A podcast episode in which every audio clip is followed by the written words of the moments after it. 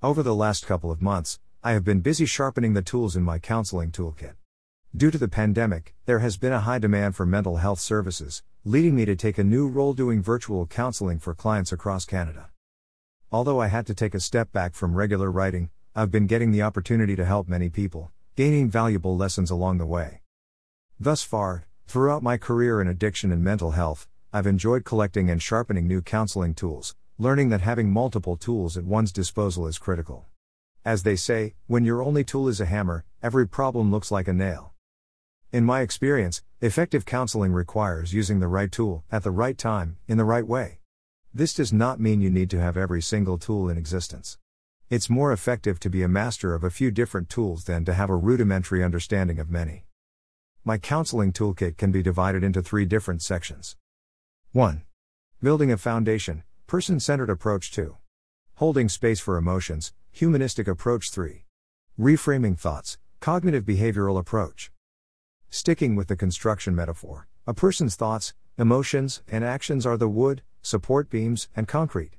They are the primary raw materials in counseling. But before you start building, you need a foundation. Start with a foundation. You may be hired to renovate a room, construct an addition, or perhaps just knock down a kitchen wall. Either way, you can't make assumptions unless you ask your client. This is the foundation of a person centered approach. Making assumptions without first asking the client what they want is like a friend asking your opinion on a paint color, and you tell them how to remodel their home. You won't be very helpful if you start making assumptions. But what if my friend's home is falling apart? You may ask. If you think someone requires more than they are asking for, there is a time and place to introduce the subject. Perhaps deep down, they realize they need a lot more help but are not ready to address these other areas right now. If they need to paint a room to brighten their day before taking on the rest of their renovations, simply help them choose the paint color. Meeting a person where they are at is the foundation of an effective counseling relationship. Like the foundation of a home, the concrete needs to set before you can start building on it. Tool required. The open ended question. Laying the foundation to a strong counseling relationship by meeting someone where they are at does not require fancy tools, but it can be easily overlooked. When someone presents a set of problems, it might be tempting to try to address what we perceive to be the most important issue first. Rather than starting with an assumed priority, I like to get a sense of what is going on, then directly ask an open ended question like the following What would you like to get out of our work together? This is the core of solution focused counseling and single session counseling. There is often a misunderstanding that counseling has to be a long and drawn out process that explores every aspect of someone's past. This might be helpful in certain situations, but it is not necessarily what everyone needs during a session. Another open ended question might include the following By the end of this session, what would tell you this has been a helpful conversation? Or if you get what you want out of this conversation, what would it allow you to do tonight or tomorrow? By starting with the end in mind, I can quickly determine what kind of conversation this is going to be. In my experience, counseling conversations generally fall somewhere on a spectrum between two broad categories 1. Conversations for support, and 2. Conversations for advice. Conversations for support generally involve persons simply looking for someone who will listen with compassion, facilitate a sense of connection, and offer validation that they are doing the best they can. Clients often express this as just wanting to know I'm not crazy or I just need to vent. Let's take a closer look at the best tools for these types of conversations. Hold space. When determining the primary goal is to support a client who simply needs a compassionate ear, I immediately switch to my set of connection tools for holding space. These tools are the essence of a humanistic counseling approach. Many clients, especially those in crisis, just want to feel heard. They have often felt dismissed or not understood by friends, family, colleagues, or other professionals. This leads to a sense of isolation or perhaps even shame. The best way to hold space is to simply listen. I originally learned about holding space from Heather Plett in this article. Greater than it means that we are willing to walk alongside another person in whatever journey they're on without judging them, making them feel inadequate, trying to fix them, or trying to impact the outcome.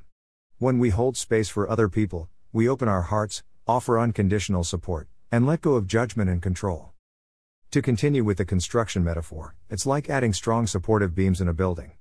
They are non imposing and usually invisible, but their strength allows a structure to hold space, keeping the occupants inside safe. In counseling terms, this means compassionately being with another person with complete acceptance, allowing them to feel held by your presence and safe to express whatever they need to. Let's consider a few other tools that can help hold space more effectively. Tool required Reflective listening. Reflective listening means showing the other person you understand rather than simply saying, I understand. How do you do this? Although we can never really understand exactly what another person is going through, we can do our best to show we get it, on some level. We may not have been through the same experiences, but we all feel the same emotions from time to time and can connect with another person's experiences through this shared humanity. Even if your understanding is imperfect, just showing you're trying to understand can be enough. This is the core of empathy. Reflecting back what you understand the other person is saying demonstrates this empathy. It can be as simple as saying, Wow. You've been through a lot recently. Or it could be a brief summary of everything they've shared. The key is that it comes from a place of genuine compassion. Here is an example of a more complicated form of reflective listening whereby you prompt the person to continue by saying the statements you believe they may say next. Person, I'm here because I find it difficult to control my drinking. You, and you're looking to gain back some control. Person, yeah. I miss the way things were with my family before I started drinking. You, Spending quality time with the ones that matter. Person, that's right. Reflective listening is the primary tool I use to hold space. It allows the other person to feel safe and understood. Although reflective listening is a tool, holding space goes beyond one's words. It is an attitude and way of being with the other person. There is no need to change anything or fix anything in these moments. Just simply being with the other person during these difficult moments is often all they need. Reframe thoughts. If a client is ready to start developing new coping skills, I take out a different set of tools to work with their underlying unhelpful thoughts. This is the foundation of a cognitive behavioral approach. At the core of self destructive actions, there are often unhelpful thoughts. For example, a person struggling with an addiction is not simply chemically hooked to a substance. Although there may be physical dependence, it often goes much deeper. Past traumas or chronically unmet needs can result in distorted perceptions of oneself and the world. For example, this is common for people who grew up with emotionally unattuned parents struggling with mental health or addiction issues. Growing up in this environment can lead to distorted beliefs and habits that were adaptive in this early environment but become maladaptive in adulthood. Common distorted self perceptions include thoughts such as the following I am not enough. I will be a burden if I ask for help. I'm bad slash broken slash hopeless. I'm undeserving. I'm unlovable. I'm worthless. Continuing with the construction metaphor, these thoughts are equivalent to a distorted wall, throwing off the alignment of a room. This would require reframing some of the walls, but the walls need to be deconstructed before reframing can be done. In counseling terms, this means getting to the root of unhelpful core beliefs. Tools required Identifying core beliefs. Deconstructing one's thought processes to identify core beliefs should be done carefully. Like knocking down a wall, getting too reckless with the hammer could indirectly affect other areas of the house. I generally ask what thoughts are going through their head during a challenging moment. For example, if someone is anxious every time they walk into work, I may ask them to imagine they are in that situation and share what might be going through their head at that moment. If they are struggling to think of something or they begin to notice discomfort in their body, I will ask them to describe this discomfort in detail. Where is it located in the body? What does it feel like? I then ask if this discomfort had a voice, what would it say? Responses might often include, You're going to mess up. I would then go further, asking if this were true, what it would mean about you as a person. A response might include, I'm going to lose my job. Since this does not directly answer the question, I might ask what this would mean about them as a person. A common response might include, I am not enough. Unhelpful core beliefs are distorted ideas about oneself, often extending into many areas of one's life. For example, the core belief of not being enough often extends beyond isolated events such as worries about one's work performance. It can affect one's level of self worth in all relationships, leading to frequent feelings of fear and unhelpful behaviors such as avoidance or overcompensation. Unlike reframing a room in a house, reframing core beliefs does not merely require knocking down the old one and constructing a new one. Since core beliefs have often been around so long, they tend to pop back up frequently. There is no process of unlearning in psychology. There is only new learning. You can't just knock down the wall and burn the lumber. You have to use the same lumber to reconstruct the new wall. In counseling terms, reframing these beliefs often requires putting them into a new context. For example, rather than unconsciously going through life with I'm not enough, we can identify where it may have come from and how to let go of it when it returns. In this particular example, a person may share a highly invalidating upbringing with parents who frequently criticize them for not being good enough. Bringing this core belief to light and tracing its origin gives it a new context. It can then be held as an unhelpful thought that has been learned from one's past experiences. Gaining this perspective allows a person to step back from these unhelpful thoughts and reframe their meaning. Cognitive defusion. This is a fancy sounding concept in acceptance and commitment therapy, ACT, referring to one's ability to step back from one's thoughts. When we are fused with unhelpful thoughts, they become heavy and weigh us down. We identify with the self critical thought rather than noticing it's just a thought and letting it go. A popular metaphor in ACT includes the leaves on a stream visualization. It consists of imagining you are sitting beside a stream with leaves floating down it. Bringing your attention to your physical sensations, you step out of overthinking and into the present moment. If a thought comes in, place it on a leaf and watch it float by. If you would like to try this exercise, you can find a guided version of it on YouTube here. The goal of this exercise is not to merely float into a dreamlike bliss where you stop identifying with every thought, going through life in a state of idyllic apathy. The goal is to practice stepping back from unhelpful thoughts, allowing you to focus on things you value. For example, when I'm not good enough shows up, it can be used as a reminder that you care about a particular situation, such as doing quality work. You can then thank your mind for the reminder that you value your job and that you will not get hooked by this unhelpful thought right now. Although you are working with the same lumber, you now have the blueprint. Having a broader perspective on the situation allows you to respond in ways that are more self compassionate, increasing the chances you will act effectively. Self compassion. This is another major tool I tend to use in reframing. If people talk to their friends how they often talk to themselves, they wouldn't have many friends for long. People often beat themselves up with phrases such as, I'm bad, I'm stupid, I'm crazy. This lack of self kindness cuts a person off from common humanity, making them feel uniquely defective and isolated. It then reinforces unhelpful worries and behaviors, decreasing the odds of effectively handling difficult situations.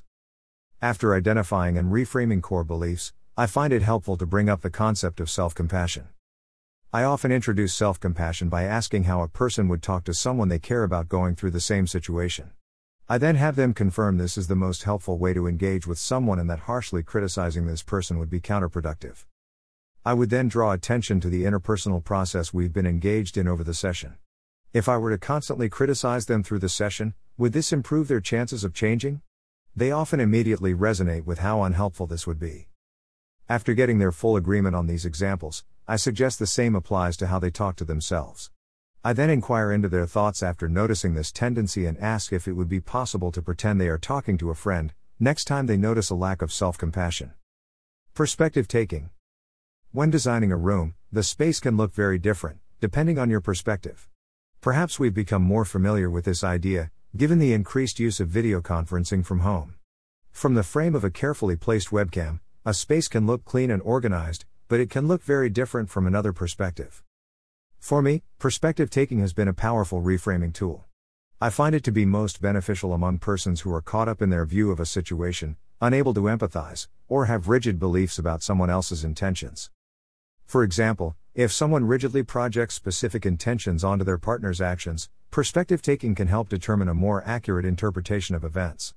This is particularly helpful if these unhelpful interpretations include concerns about one's adequacy. In this way, perspective taking can be a multi-purpose reframing tool that can also initiate cognitive defusion. This kind of reframing should be done carefully since you can unintentionally break the foundation. For example, asking how the other person views the situation can be interpreted as invalidating and appear as if you are supporting the other person's behavior. When using perspective taking, it is helpful to have a solid foundation of trust and approach it carefully, inviting the person to see the situation from behind the other person's eyes. If approached with a spirit of curiosity and openness, it can lead to significant insights. Conclusion My goal in this article has been to reflect on my counseling toolkit. Hopefully, this has also been beneficial for you. If you are a fellow practitioner, perhaps it has offered some ideas for your toolkit. If you are someone who is looking for support, perhaps it has debunked some myths about counseling and provided a few insights. When sharing my role with others, people often ask, What do you tell people? As you can see in this article, the answer is always, it depends. Asking me what I tell people is equivalent to asking a home builder what tool they use. It depends on what needs to be done at that moment. But unlike construction, counseling can often be most productive when doing less. I heard a great quote recently by Judson Brewer in his new book, Unwinding Anxiety. He says, Don't just do something. Sit there. People who value compassion often feel compelled to rush in with their shiny, well stocked toolbox and try to fix things. I have to remember this every time I begin a conversation. Although I used a repair oriented metaphor throughout, the metaphor has its limits. Counseling is not about fixing people. Taking a fixing orientation assumes people are broken and puts them into a passive role within the dynamic. This disempowers them in two ways. Implying they are broken can reinforce unhelpful self critical thoughts. Also, placing someone in a passive role takes away a core ingredient of motivation, it takes away their sense of autonomy, self efficacy, and sense of incremental mastery. I've written about this collaborative approach to counseling in my article on how to do motivational interviewing here. While exploring my counseling toolkit, I also realized there are way too many tools to fit within one article. If you are interested in taking a more detailed look inside my ACT toolkit, check out my article on how to improve psychological flexibility, here. Looking for your feedback. One of the most common questions I've been hearing is How do I stop overthinking? That is why I've recently started developing an online course designed to help people stop overthinking and start living the life they want. In this program, my goal is to guide the client through each step of the process with self guided video modules, worksheets, and practical exercises. Although I've been carefully constructing this course outline over the last few months, I want to make sure it is the best it can be. That is why I am asking for a huge favor. If you are interested in contributing your feedback, please answer the following questions to make this course as helpful as possible. Answers will remain anonymous. Since I am not asking for any identifiable information, I will not be able to respond to any of the submissions. Just know I appreciate the support, and I will be reviewing your feedback carefully. Submit a form.